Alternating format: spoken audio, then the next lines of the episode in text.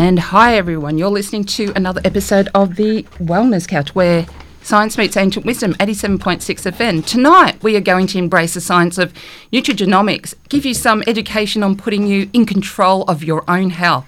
And what if you could enjoy good health day after day despite your aging?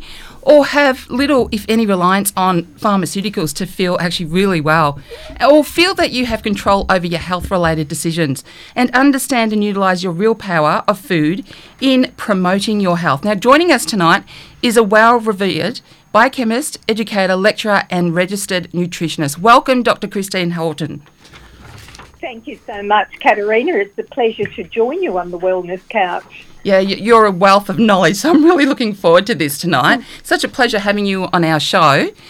Um, now, what we want to go into at the moment, I guess a lot of uh, the audience um, wants to know what nutrigenomics and functional foods and nutraceuticals actually are from your point perspective. Well, let me explain that to you. So, um, to do that, let me just tell you that um, I haven't been in clinical practice since 2004, and that's really relevant here because I left practice in May of that year. And it was in October the same year that the term nutrigenomics was coined. So, what that word means is it's two parts nutra as in nutritional food, and genomics as in genes. So, we look at it as food talking to your genes. So, you know, for years we thought about food as being made up of proteins and carbohydrates, fats, vitamins, minerals, and so on. But we didn't really understand that there was a whole dimension which was much more than those basic nutrients. And this concept that foods can talk to your genes uh, was a whole new and exciting endeavour. And it was wonderful for me. I'd only been out of practice a few months, and along came this wonderful new concept. So it was very, very exciting and continues to be so because it's completely changed the way we look at the role of food in human health. Now, Onyx is such a biomarker discovery, obviously, in nutrition and health. Tell me about your trajectory and how you actually got on this pathway first, because your resume is so interesting. Well, it goes back a long way, long before most of your listeners were probably even born, but nevertheless, I started practice in the mid 1970s. Fantastic. And at that, yeah, at that stage, I, I had a degree in biochemistry from the University of Queensland and a great interest, a great personal interest in nutrition, a lot of which had come from my mother, who had always been very particular about healthy food. And I grew up in um, a, an orchard community in Queensland where you know, we would be nothing to take four peaches to school for your lunch, and they never cost any money because we didn't have an orchard, but someone yeah. would give them to us. So yeah. we've always had this healthy view of having fruits and vegetables in the diet. So uh, at that time that I started practice, there were actually very few nutritional supplements on the market. And what made that really significant is that whatever we did with patients in the clinic, we had to do with food. And that started me on this course of just knowing the real power of food. I think as the years got, have gone on, unfortunately, the supplement companies have driven this idea yeah. that there's nothing much left in our food, therefore, buy my supplement. Yeah. And one was an element of truth in the fact that we are over farming the soils and so on. It's really not true to say that there's nothing left in our food. And um, I mean, I, I continue to demonstrate that. So as the years went on in my clinical practice years, I um, got swept up with a lot of the supplement stories as well. And it was years later that I began to realise, even though I'd had this um, food first philosophy always, I'd kind of forgotten that food would do the job. So, mm. having discovered nutrigenomics, ironically enough, a few months after I left clinical practice, I've pretty much done a complete 360 degrees on the way I look at supplementation in health because I'm I'm really still committed to this concept or recommitted to the concept that you can do extraordinary things with food when you understand what food can really do. And this idea of food talking to your genes opens up a whole new world because some of the genes which we can activate with foods are essential for the way in which human cells protect themselves against disease, uh, how they deal with all the day to day activities that human cells need to do, how they create their own antioxidant enzymes, their own detoxification enzymes, and so on and so forth. So um, that's just brought me round again to this concept of the power of food. And honestly, it's in a country like Australia and many others, we have access to amazing food. Oh, we do. Now, ideally, you would buy organic if you can, but if you can't, just eat lots of plant food. I'm, I'm not vegetarian, I'm not vegan, I don't particularly promote that concept, but I do promote the need for us to eat more plant food. And interestingly enough, the Mediterranean diet, mm. the traditional Mediterranean diet, has about four to five times more fruits and vegetables in than we do in our Australian diet. And that was a very powerful lesson to me when I learnt that. Because it's not that we can't do a lot of health and, and healing work with food, it's just that most of the time we don't eat enough of the right thing. So the convenience of junk food, takeaway, packaged, bottle, canned food, and all the rest of it, unfortunately, has steered a lot of people away from buying the basic ingredients. You don't have to, to get into complicated recipes no. to do that. And um, I just enjoy watching people's health recover really from the from utilising the power of food. And the way I look at it, it's the this wonderful food supply that we have is Mother Nature's toolbox. And sometimes I think we try to complicate the way we deal with health, and really we just need to give Mother Nature this big toolbox with all these wonderful natural foods in it, and she will figure out how to do the rest. Yeah. That's a long answer to your short question. No, because um, as a practitioner, you know, therapeutic strategies, um, you know, relate differently to, to individuals. So the application of these emerging fields, though, in nutritional science provides just an opportunity for matching um, nutrients based on genetic makeup of an individual. I, I, find it fascinating, you know, how foods and their constituents can affect the, the expression of the gene. Um, but mm. obviously, not the same food will affect the same individual. That no, so there's a couple of things to say about that. First of all, um, there's a there's a second branch, like a, um, um, a sister branch of hmm. nutrigenomics mm. that's called nutrigenetics.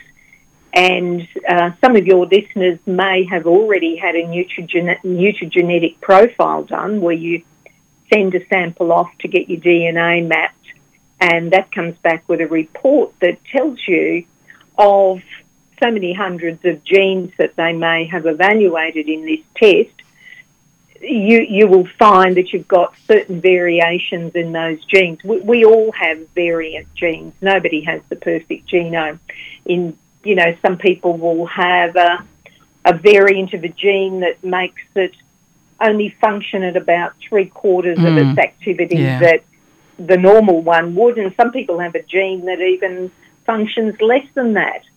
But the good news there is that we used to say that your genes are not, or we still can say, your genes are not your destiny. So even if you find out from this report that you've got this variant and that variant that are not what we call the normal variant, it doesn't mean you're doomed because when you understand what that gene does and what foods you can use specifically to give that gene a little bit of extra oomph, if you like, yeah. it along mm. a little hmm. bit. They none of them work at at their peak all the time, so there's always a little buffer in there. You can nudge it along, and you can improve the activity of even these variant genes. So that's the good news for anyone who gets one of these reports back and, you know, sits and cries in the corner and goes, oh my goodness, look at all this stuff that's wrong with me. Yeah. And um, Not forgetting that we inherit traits as well. We inherit um, specific dietary patterns as well from our families normally.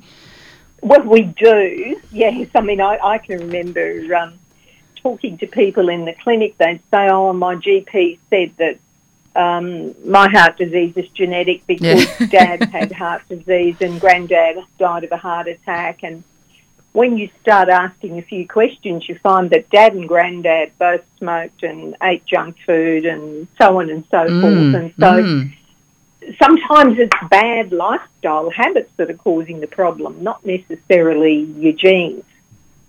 So, the good news about having one of those nutrigenetic profiles done, of course, is that you can then say, okay, well, here it is. You'll need to get some professional advice. By the way, these tests are too compli- reports are too complicated to interpret on your own. But you've gone to a clinician. He or she has looked at it and said, okay, all right. So we've got this gene. This may mean that you don't detoxify certain foods as efficiently as you should. Not a problem. Uh, let's include in your diet more of this food and more of that food. Um, and so that way you start to form a tailored program that's exactly right for you, Mm. which is quite different from, you know, what we did in days gone by. You'd have this ideal diet. You should have so many thirds of this every day and so many thirds of, of that Food and groups, none of yeah. it really yeah. is the average person. No. So that doesn't apply to anybody, but it's nice when you can tailor that and, and often you'll you'll look at your gene pattern, you'll say, Oh, now I understand why I'm susceptible to that symptom and my brother and sister aren't or whatever it happens to be. So that's the exciting part about getting a nutrigenetic profile done. But even if you don't, there are ways of optimizing your dietary intake in order to be sure that you've got most of your genes working at their peak anyway. And that comes back to this notion of what is it in food, if it's not vitamins and minerals and so on, what is it in food that's talking to your genes? Mm. So it turns out that in plant food in particular, there are about 10,000 plant chemicals, which are known as phytochemicals, Yeah, yeah. phyto as in Yeah. plant. And we know a lot about some of these plant chemicals, but we don't know very much about most of mm. them. I mean, it takes a long time to, to understand 10,000 different food chemicals. But the reason that I'm mentioning how many they are, there are, is that the more variety we put into our diet, Mm. the more likely we are to get a whole array of all of these different plant molecules. And even if you only get a little bit of this one and a little bit of that one, they tend to have an additive effect. And again, Mother Nature knows what to do with these things in her toolbox, even if we don't know exactly what the phytochemical out of, let's say, a herb like basil does. It doesn't matter. Nature combines all of these, and these plant molecules are actually signaling molecules. So when we say food talking to your genes, we've mm. got these particular molecules that are sending signals to different parts of the cell. So mm. it's extremely complex what goes on in the cell. it's fascinating. It's really fascinating. But I did learn quite a long time ago that when I talk about using Mother Nature's toolbox, I think we need to stop trying to micromanage a lot of what's going on in human cells.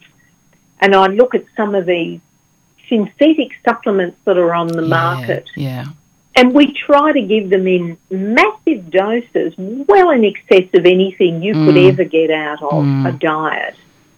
And I think, I'm sure Mother Nature doesn't want me jamming all of these molecules into my cells if they don't naturally want to go yeah. there Yeah. in an average amount of food. So Mm. Good point. when I say I've changed my approach to clinical practice, uh, is I've moved away from a lot of those supplements that, you know, we used to think if a little bit was good, more must be better. Mm.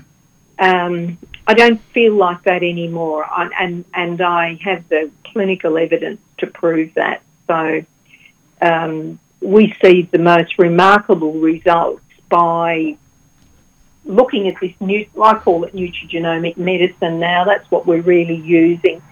We're taking food elements that we know can talk to specific genes. Yeah, and the interesting um, point is that an individual response to nutrients and non-nutrient molecules can be largely affected by the biological layers, aren't they? Like you're an expert in the gut microbiome and immune system as well, that um, can alter the bioavailability of the nutrients and the other substances from from those supplementations as well.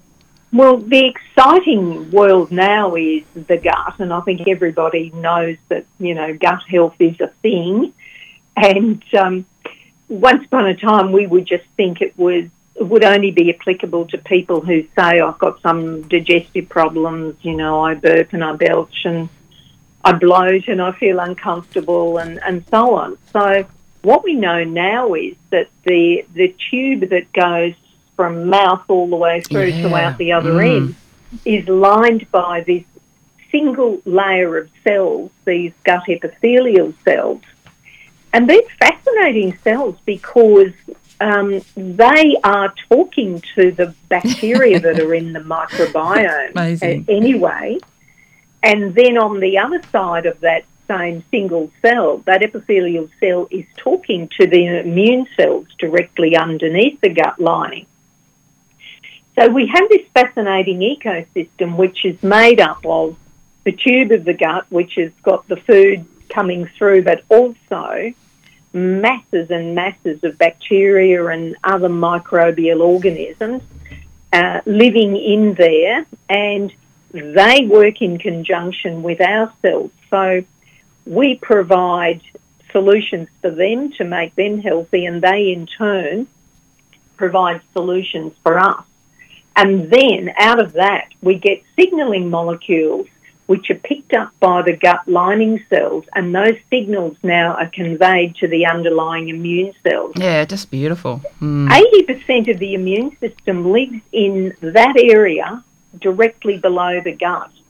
And when, once I've learned that, the whole world opened up. I mean, everything changes. And I think for decades we've thought, you know, the immune system is somehow in your nasal passages in your respiratory mm. system because we relate the fact we get in, we get something wrong with our immune system. It's cold or a flu or something along those lines. So we've had this really narrow view, and then we've done things like megadose with vitamin C and, and zinc and such like. When really that those molecules, vitamin C in particular, has got nothing to do with that signalling process that goes on uh, in the gut ecosystem between the microbiota, the gut epithelium, and the immune network underneath. Vitamin C is essential for the health of some of the immune cells, but it's not this magic molecule that we thought it was 50 and 60 years ago. That's all changed. And um, in the GEM protocol, which is this program that um, we teach we teach clinicians how to target the gut epithelium and the microbes and the immune cells there. And once we get those back in balance and functioning as they should, lots of other things will change within the body. And, and, and it will change also in some people think they don't actually have any gut symptoms, and they may not, but they may still have an imbalance in that ecosystem. Yeah, so that's the, that's the new world that we work on, and nutrigenomically active molecules are really key to getting this process started, and that's what we do by targeting these epithelial cells lining the gut. And when we get the inflammation out of those, yeah. get yeah. them balanced, the food intolerances go away. So many people feel they react to so many foods.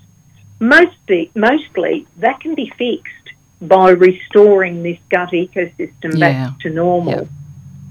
Yeah. yeah. I was um, I had a case this week where the um, with an athlete where the composition, you know, I was telling them the composition of each athlete's microbiome influences their sports performance, and um, both directly by acting on the energy metabolism and indirectly through the modulation of nutrients and the molecules that are available. Um, that ultimately affect their individual epigenome, but um, and such is the case with the polyphenols and the microbiota, um, which produces effects on like the antioxidants, which are important to a athlete, the glucose and lipid homeostasis, which could potentially help modulate um, the muscle inflammation and improve their recovery, you know, after their sport performance.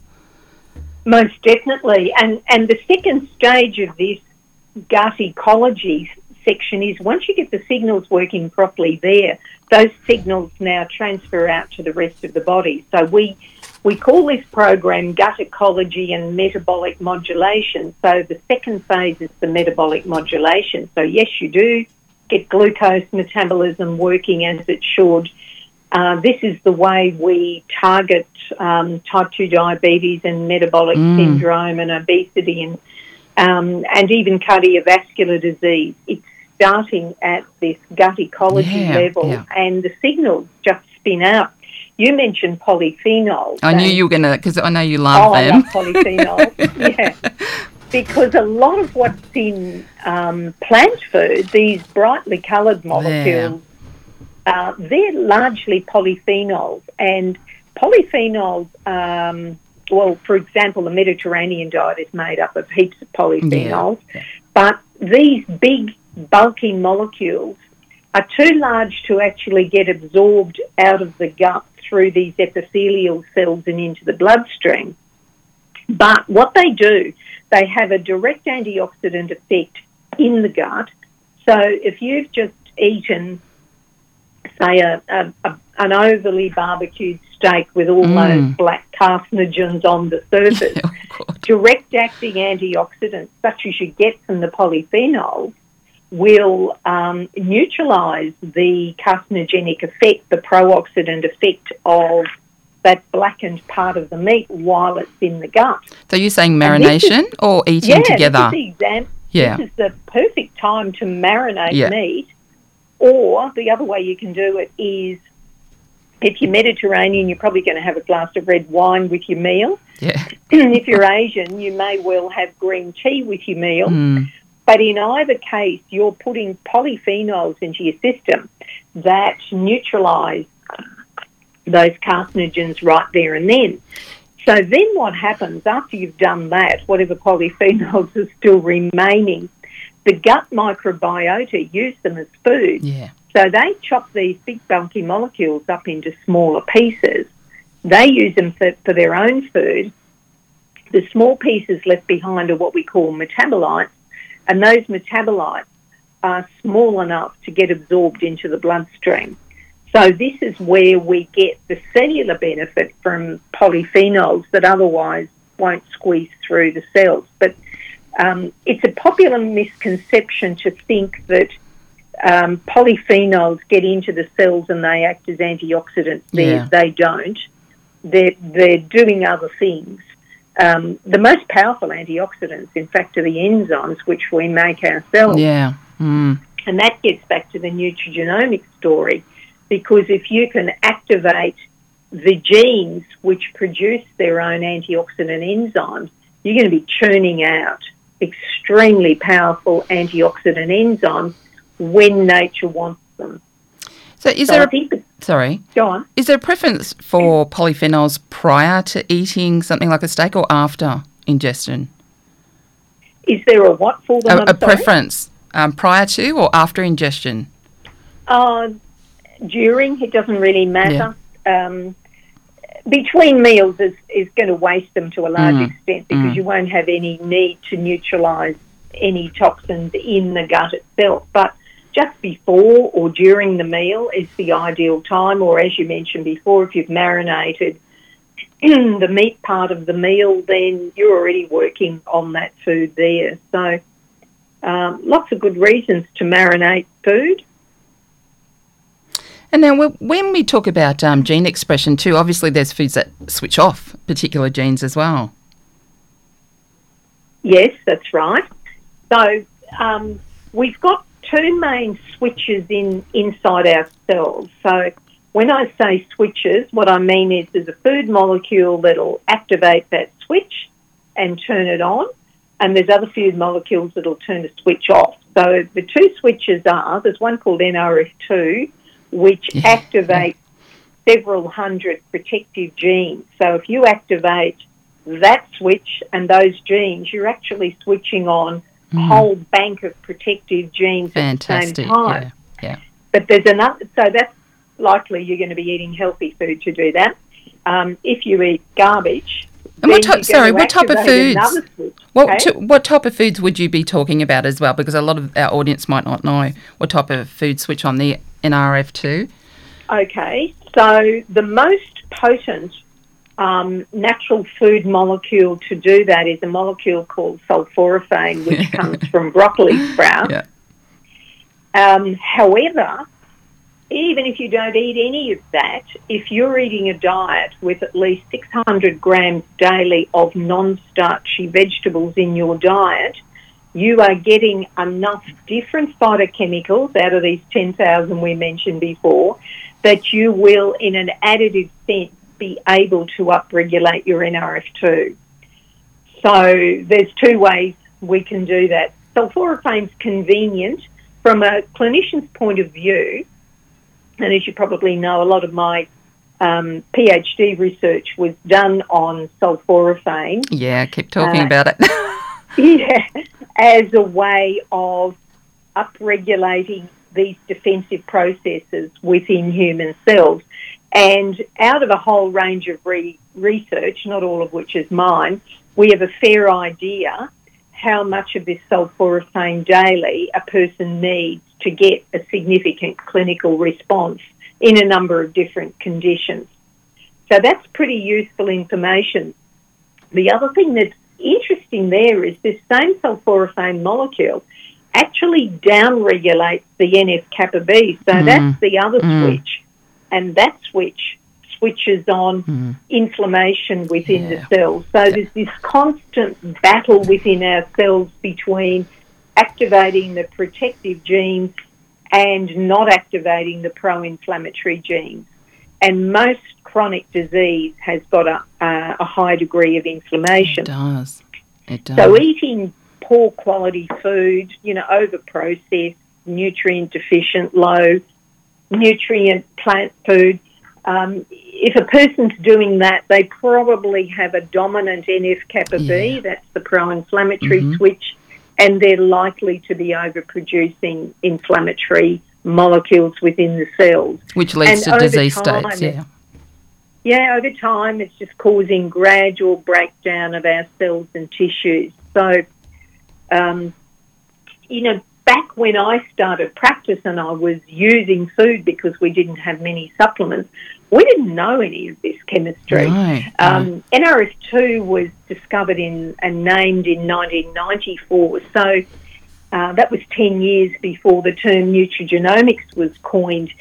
So, you know, all this has happened within the last 20 years, and, and often it takes a long time for that science to catch up. But once you realise what you can do, it's just extraordinary. So, I mean, some of those foods we're talking about too are garlic and onion and broccoli, sprouts, cabbage, kale, the collard greens, the cauliflower, bok choy, um, even grapes and cranberries, blueberries. I think um, uh, chocolate, even I, I think. I Yeah, remember. well, cocoa, Cocoa, is very yeah. rich in polyphenols, very rich.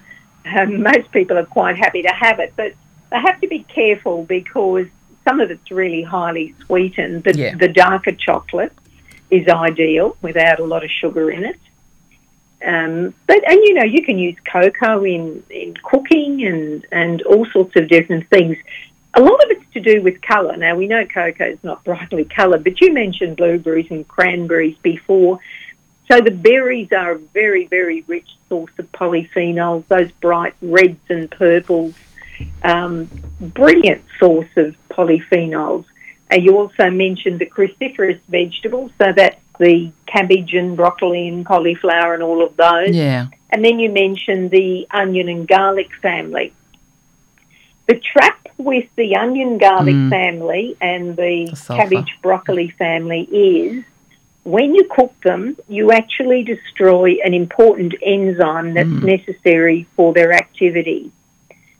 So, I mean, mostly with garlic, we do cork and onion. So, we're losing a lot of that value in the cooking process. Um, and so, too, with the broccoli. Um, when you boil your broccoli vegetable, Mm. you're killing that enzyme. Yeah. And so, you're really losing uh, the actual benefit of it. The reason we use the broccoli sprouts in what we do is you have about 50 to 100 times more of the sulforaphane yield from the sprouts than what you get from the vegetable. And the reason for that is the molecules are actually concentrated in this tiny little brown brown. broccoli Wow. seed. Yeah. And as it grows, the, basically those molecules just get diluted. So by the time you know the size of the the broccoli is you know size of an ordinary broccoli head, you've diluted the activity up to a large extent. Yeah. That that said, you're more likely to eat large pieces of broccoli vegetable more frequently than you're going to eat broccoli sprouts anyway. So, I mean, it's really all about balance. So should we And all be about variety. should we all be growing broccoli sprouts on our kitchen benches? Well, would you keep it up for a length of time? That's Mm. that's the thing. I mean, a lot of people do, uh, but there's a there's a real issue with it. So, um, as you might know, we manufacture a broccoli sprout Yeah. supplement, and we have a measured amount of sulforaphane that comes from that. But to do that, we need to start out with a seed which is very concentrated in the precursors to sulforaphane and the enzyme. Because when you just go and buy some broccoli seed at the health store or wherever you're going Yeah. to get it from, mm-hmm. you have no idea True. whether it has much of these actives in them or not. And there's actually about a 16 fold variation between the lowest quantity in, in some seeds and the highest. So you don't know what you're getting if you want to do this from a therapeutic standpoint. But I don't want to discourage anyone because um, a fresh sprout of any plant is a very rich source Yes. of lots of nutrients, Yeah. and folate is very poorly available Mm. in a diet which has low plant food, and that's the best way to get bioavailable folate Folate. is out of Mm. plants like that. And even the the people who are sort of focused or clinicians focused on having activated forms of folate supplements, food already provides all those sources. So, you know, growing sprouts of any kind on your kitchen bench is a great way of getting probably the freshest vegetable that you're going to eat. The, un- the other trap with them, of course, is in really hot, humid weather like we have in Brisbane. um, they will go mouldy very quickly, and uh, you're going to be very careful. You know, if you're not keeping them rinsed Yeah. Several times a day, it's just a little bit risky. So, not so bad in the winter or in Victoria, probably any time of the year. So you did mention that you do have do you have tablet or powder form? So we grow. So we do this. We produce this product. so we grow the sprouts um, in a certain way to optimise the sulforaphane. We dry them.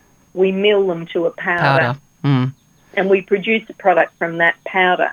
Now, we would classify that as a functional food powder hmm because it's a measured quantity of the actives. It has a specific function as distinct from just having the vitamins and minerals that you would otherwise get. We then take that powder in another step and we produce capsules from that. So those capsules, you know, then are a measured dose again. So clinicians who mostly purchase this will recommend those measured doses of Mm. those capsules to their patients, knowing that there's an expected dose that has an expected clinical effect. But for people who are otherwise healthy and you know, don't have any particular clinical issue they're trying to deal with, they might decide they just want to take a teaspoon of the powder every day and sprinkle it wherever they want to sprinkle it in food or put it in water and drink it. So, just as a comparison, what mm. is a capsule um, compared to a broccoli head? How much broccoli heads would be in the well, look, I get asked that a lot, and it's nearly impossible to say because if you don't know what the grade of the seed was that grew the vegetable, you can't know. But I mean, we we have been known to say things like uh, a couple of capsules a day is like having a kilo of the oh vegetable oh a day. Yeah, yeah. But but I have to yeah. say that with hesitation because you can't really measure it because you yeah. don't know about the broccoli. No. Um, sadly enough, the commercial broccoli that we grow mm. in Australia mm. is not as rich in sulforaphane yield as we would like. And the reason I know that is when um, I was working in the lab, we just bought some fresh broccoli from somewhere locally in Brisbane and analysed it, and the amount of sulforaphane yield in this beautiful fresh head of broccoli was pretty low. So, um, oh. pretty disappointing where you think even if I ate the whole head of broccoli, I'm not really, really? getting a lot. Wow. Is that because of nutrient deficiencies in the soil like zinc and magnesium? No, or no, it's precursors. Not. It's, no, no. The reason that it's like that is um, heirloom broccoli that a, a, farmer might have grown. I don't know, ah, fifty years yeah. ago or so. When he harvests it and takes it to market, it'll bruise very quickly, and it only will last oh, several several yeah. days. So what they've done over the years, they've bred varieties that will last. And I'm sure you can go to any sure, supermarket yeah. in Australia and you can find a fresh looking head of broccoli that's firm, it's not bruised, it's not sweating and, and rotting on the sides. Um, and that's just been done by breeding. And I suspect that in the process of breeding it to have those properties, they've lost a lot of the therapeutic properties. Yeah, yeah, yeah. So you buy heirloom seed and you're going to grow your own. I think is probably yeah. the answer to that. Yeah. Because I do know when you grow broccoli as a vegetable, it it won't last anywhere near as well as it will last just in whatever the supermarket variety is. Yeah. Now, look, that becomes a functional food too, doesn't it? And so, how does it offer health benefits beyond its nutritional value? So the other thing that um, we've learnt with foods like broccoli, so I mentioned before, if you cook it, you'll kill an enzyme. There's an enzyme in all of these cruciferous vegetables called myrosinase, and if myrosinase gets destroyed, you can't actually produce the sulforaphane, so you don't cook it. However, there's a rider on that certain species of mm. gut microbiota have myrosinase-like activity, and they will convert some of those precursors to sulforaphane. So that produce, that presupposes that you've got a very healthy microbiome. We don't know exactly what species of microbes have the most uh, activity, although some of the bifidobacteria appear to be able to do that. The downside is that using your own microbiota to do that conversion, you're only going to get about 8 to 10% of the sulforaphane yield that you get oh, wow. if you have an intact raw source. Right. So, what I say to people, um, I don't discourage people from eating broccoli vegetable, not at all. No. um, you know, you've got lots of other beneficial properties, yeah. but try to eat it raw. And if you if you're making a salad, crumble it up into little pieces and sprinkle it through the salad, really little pieces. Uh, you don't even know it's there if people don't want to, you know, chomp their way through little broccoli trees. Gorgeous. you can just sprinkle it through that way. Or if you were making something like um, a curry and you might have otherwise mm. cooked some broccoli in it, don't waste it by cooking it, but again, break it up into these tiny little florets and sprinkle it onto the top of your curry at the last minute. Stir it through so it's warm and serve it that way. And you're going to protect most of the benefit. Yeah, yeah. Now, can you chat about your GEM protocol? You know, that, that enhances the gut ecology and uh, Yes. immune modulation. Yes, I would love to. Um, because um, sulforaphane turns out to be one of the major keys to why this approach works. So, what what GEM is, gut ecology and metabolic modulation, it's based on several different sciences. So, it's based on cell biology, and that's telling us what those gut lining cells, the gut epithelial cells, are doing. It's based on microbiology, so that's about the microbiota. It's based on immunology, and that's the immune cells that live directly beneath the gut lining. Which is so important today. What's that? so, which is so important with viruses we have floating around today. Yes, exactly. That one in particular. Yeah, that non-mentionable Uh, one. and, then we, and then we use nutrigenomics kind of to, to wrap all these sciences up together. So um, we've made it, we've simplified it. We say the science is complex, but the implementation is simple. And the interesting thing about the gut epithelial cells is they're quite unique because they have a lot of specialised functions that other cells don't. For example, they have basically their own antibiotic molecules. They're Mm. actually antimicrobial, but we call them antibiotic for the purpose.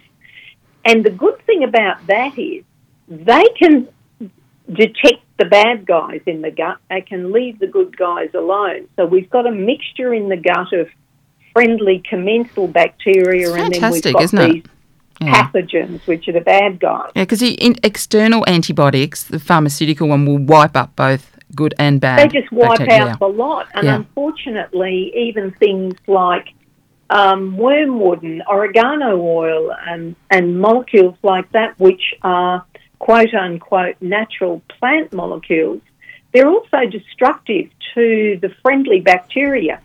So, what Mother Nature has done is has these little antennae, if you like, that are embedded in these gut epithelial cells, and they're sweeping around inside the, So the microbiota and going, oh, right, there's some pathogens over there. Yeah.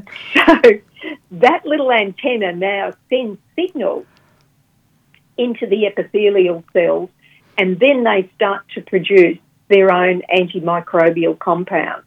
And they will destroy these pathogens so they don't get out of control. I mean, you can't help getting That's just- pathogens in your gut because you're eating them. That's It could have been amazing. on the Yeah. peaches that you ate. So it's like testing the area and seeing what is required to do its job, and then it'll send out those appropriate chemicals. Exactly. Gosh, So this is amazing. This, is one the cell. of- Yeah. yeah. this is about these signalling molecules which are there. Um, the other thing that's really interesting with the gut is these gut lining cells have little molecules called toll-like receptors sitting on their surface. So you've probably heard of toll-like receptors. There's one in particular called toll-like receptor 2 or TLR2. Mhm.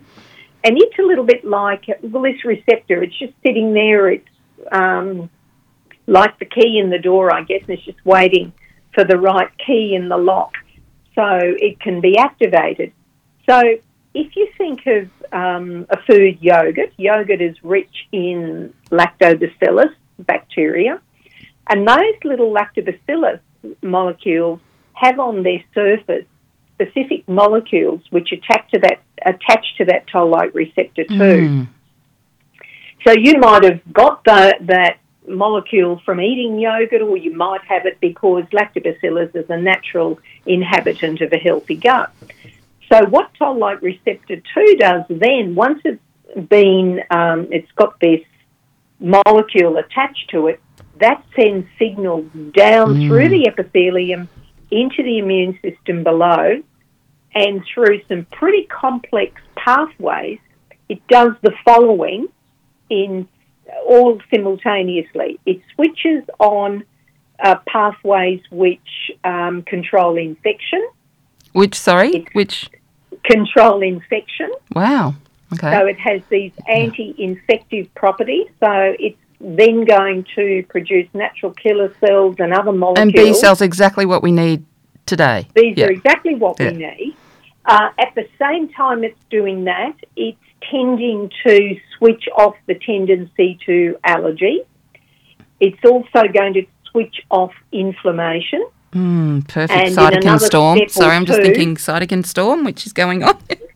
Yes, yes, and we could do a whole story yeah, we could just on that. um, and then we reduce the tendency to autoimmunity. So when we talk Wow. about getting the gut immune network in balance, this is what we want to do. We want to deal with infections and we want to shut down allergy and inflammation, or I should say excessive inflammation. It's a little world. we do need inflammation initially as part Yeah. of killing the bugs. You mentioned cytokine storm. So that's an inflammatory reaction that gets switched on and then it won't switch off when it's supposed to. Again, there's lots of little checks and balances going on within the immune system, and, the, and a healthy immune system will realise when it's done its job and then it shuts that process down and stops. In the cytokine storm, it doesn't stop No, it what- remains yeah. there, and these people get this chronic inflammatory state, and this long COVID syndrome Yeah. has a lot to do with this cytokine storm that won't shut down. Yeah. Part of the shutting down process uh, comes from, and this is another story, and I won't go into all the detail now, but if your diet includes prebiotics, Yeah. which is basically food for the bacteria in the gut, those prebiotics actually activate anti inflammatory cytokines. So there's one called interleukin 10, Yeah. and when it's produced, it is very powerfully capable of shutting down excessive inflammation. So it's like having, you know, somewhere within the cells, it's like having, or the cell does, one foot on on the accelerator, the other one ready to touch the brake, and it's accelerator. I'm just going to mention prebiotics because a lot of people don't probably know what they are. So, um, Oh, right. as opposed So to probiotic, yeah, as opposed So to prebiotic food uh, can be starchy food, so um, green bananas that can be cold potatoes, as in um, potato salad. Um, it can be in rice, the starch that's in rice. What dandelion greens, chicory root. Sorry, I just love these. That's why the Yeah, the uh, leeks and asparagus and bananas. Yeah, Yeah, so this is prebiotics, so we need to make sure that's not confused. So as the, opposed to the pro. yogurt Yeah, bacteria I mentioned before there, the probiotics, we're talking about the prebiotics. And the other prebiotic family that we've already talked about Mm, are the polyphenols. yeah. Again, So the polyphenols are good um, bug food, which are feeding the microbiota, but and at the same time, we're feeding the microbiota. They're breaking uh, down those polyphenols and the potato starch and whatever else into other molecules, Yeah. which send anti-inflammatory signals into our own immune system. It's, it, you see how complicated it is, and that's why I say we have to be careful. We're not trying to micromanage Mother Nature, and we, you know, we want to dump a bottle of vitamin C into the system. Why? What is that going to do? It isn't. It isn't going to do any of the things we've been talking about. None of them. And, and really, with vitamin C, it's not hard to get it out of the diet. You can only absorb about four or five hundred milligrams a day, anyhow. So it doesn't take too much to get that out of a few serves of fruit and vegetables. So you can see I'm I'm no longer a proponent of vitamin C. I used to be. yeah. Um, again, it's one of these megadose molecules that there's no model in nature where this happens. And if nature's not doing it, I reckon I don't want to do it either. hmm Yeah. So, um, just functional foods as well. Have you got something to say about functional foods or some of your favourite functional foods? Pomegranate. Yeah. Pomegranate's a good functional Love, food. Yeah.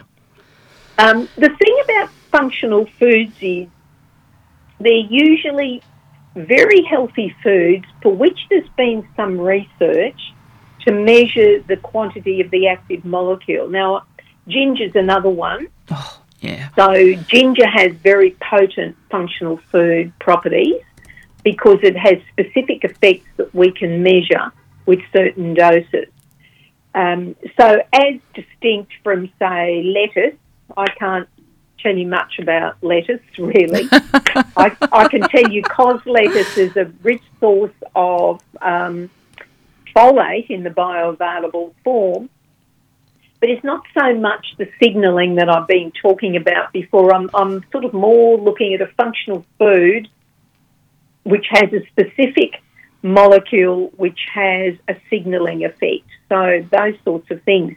We also talk about nutraceuticals, and there's a very fine line between functional foods and nutraceuticals. Yeah, there is. Largely, if you put the functional food in a capsule, it becomes a nutraceutical. So it's a little bit yeah. of a grey area yeah. there, and it doesn't matter terribly much because we are simply trying to uh, look at foods which have these better than average properties for enhancing cell function.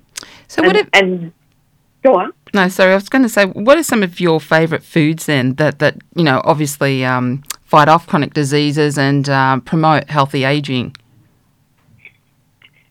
Uh, I mean, I'm not going to answer that question for you because no, because the more diverse the array of plant foods you put in your diet, the better um, your cell function is going to be. So we can talk about molecules like the sulforaphane yep. from the cruciferous vegetables and mm-hmm. things from garlic and ginger and so on, and they have specific properties. But they wouldn't do me much good if that's all I ate. So th- that's why this concept of superfood to me, that apart from now, that term never leaves my lips because it's so totally meaningless. Mm. You know, it's like the celery juice craze. I mean, I don't care what celery juice does. I don't. That's not how cells work. They they need a variety, and Mother Nature's actually made it pretty easy for us because we don't really need to know much science to eat a, a, a health promoting diet. Um, the the study that I do like that talks about the 600 grams of non-starchy vegetables daily was done in Germany in 2010. And mm. what they did was they took three groups of people and they gave them different quantities of plant food. So the highest level was 600 grams of non-starchy vegetables, and then right. I think it was 400 and 200 or something. Um, and then they got these people to eat these foods for a period of time, and then they did blood tests before and after, and they measured all these markers of disease. A lot of them were markers of inflammation. Right. Um, you would relate to things like interleukin 6 yeah. and CRP and, and molecules of that kind. And without a doubt, the ones on the 600 grams of non starchy plant food daily had remarkable improvement in their markers of inflammation. Well, you're talking about non-starchy foods. Can you mention what they are? Uh, yes. For example, leafy, for example, leafy green yep. vegetables, capsicum, cucumber, mm. zucchini, um, all of the the leafy herbs. I, I, look at herbs as plant foods as yep. well, not yep. just uh, a sprinkle on the top, no. generous amounts. Um, you know, anything that, oh, I've actually got a list right here, it turns out. Should have one on your wall. no, I actually was working with it this morning. So, um, what have we got on here? We've got green beans, baby spinach, yeah. basil, um, cabbage, coriander, watercress, silver beets, parsley, mung sprouts, mint, lettuce, radishes, marrow, pumpkin, celery, asparagus, shallot, capsicums, mushrooms, and so on and so forth. Some tomatoes. fantastic foods, yeah, some fantastic foods that obviously have some great constituents. Um, I mean, if you have a good salad every day, you're going to get those. I mean, that's basically where we put a lot of those foods in in a salad. Uh, and some people don't want to have a salad; they may have a juice. Um, lots of, of good wholesome plant foods can go into a juice. But um, the interesting thing with this study in Germany with the 600 grams a day that was remarkable in relation to the people who say there's nothing left in our food. In that um, research group, all they did is they went down to the supermarket and they just bought whatever produce was there. Oh, wow. Okay. Wasn't organic, Right. wasn't grown through permaculture or anything. It's just whatever was available in the shop that day. Uh, And, they still I had mean, good I've results, yeah. And they still had good Yeah, results because I mean we all know that, yeah. Yeah, I've Um, demonstrated that over and again clinically that you can do that with enough plant food. I mean, maybe 100 years ago you only needed 400 grams a day to get the same effect. I don't know, we never measured that sort of thing then, but it is achievable with food. It most definitely is. Fantastic, And that, this is the core principle of the GEM protocol that we get our basic vitamins and minerals and so on out of the food, and then we look at nutrigenomically active other molecules to get the signalling effects that are actually treating the disease, getting the gut epithelium working, the immune system.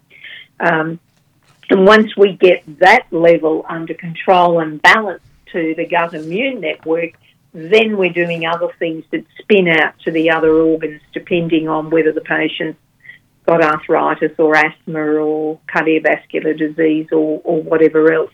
Because whatever you do to one cell in the body, you're actually doing it to all of them. Mm.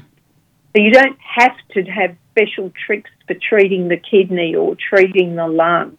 You're treating the core processes of every cell of the body if you do it properly. Oh, just an amazing world down there, isn't it? All of its own. it's just an amazing world. Yes, Yeah. it is. And sadly, I didn't know any of this when I was in clinical practice. I've learned it all. Well, you know very much now. You're, you're you're a wealth of knowledge. You're a library now, and so we've actually come to the end of the hour. I'm so sorry it's gone so quickly. But if people would like to contact you, um, you've got a Gem Protocol book out. You, you've written a few books also that are available I've written, a, I've written a book recently published in the third edition called Switched On, which um, you can buy through our company Cell Logic in Brisbane, the hardcover version.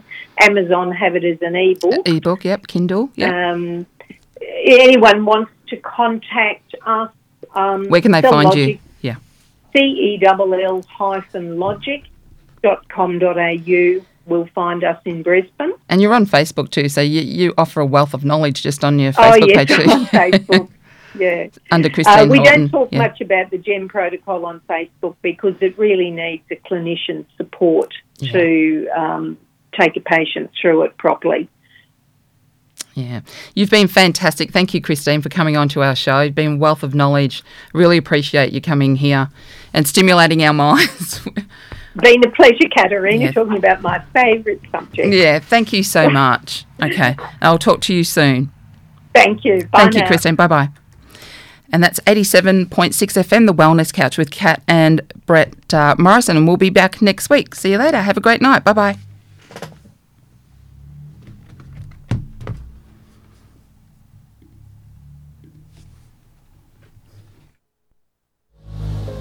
But there's only a handful of human beings.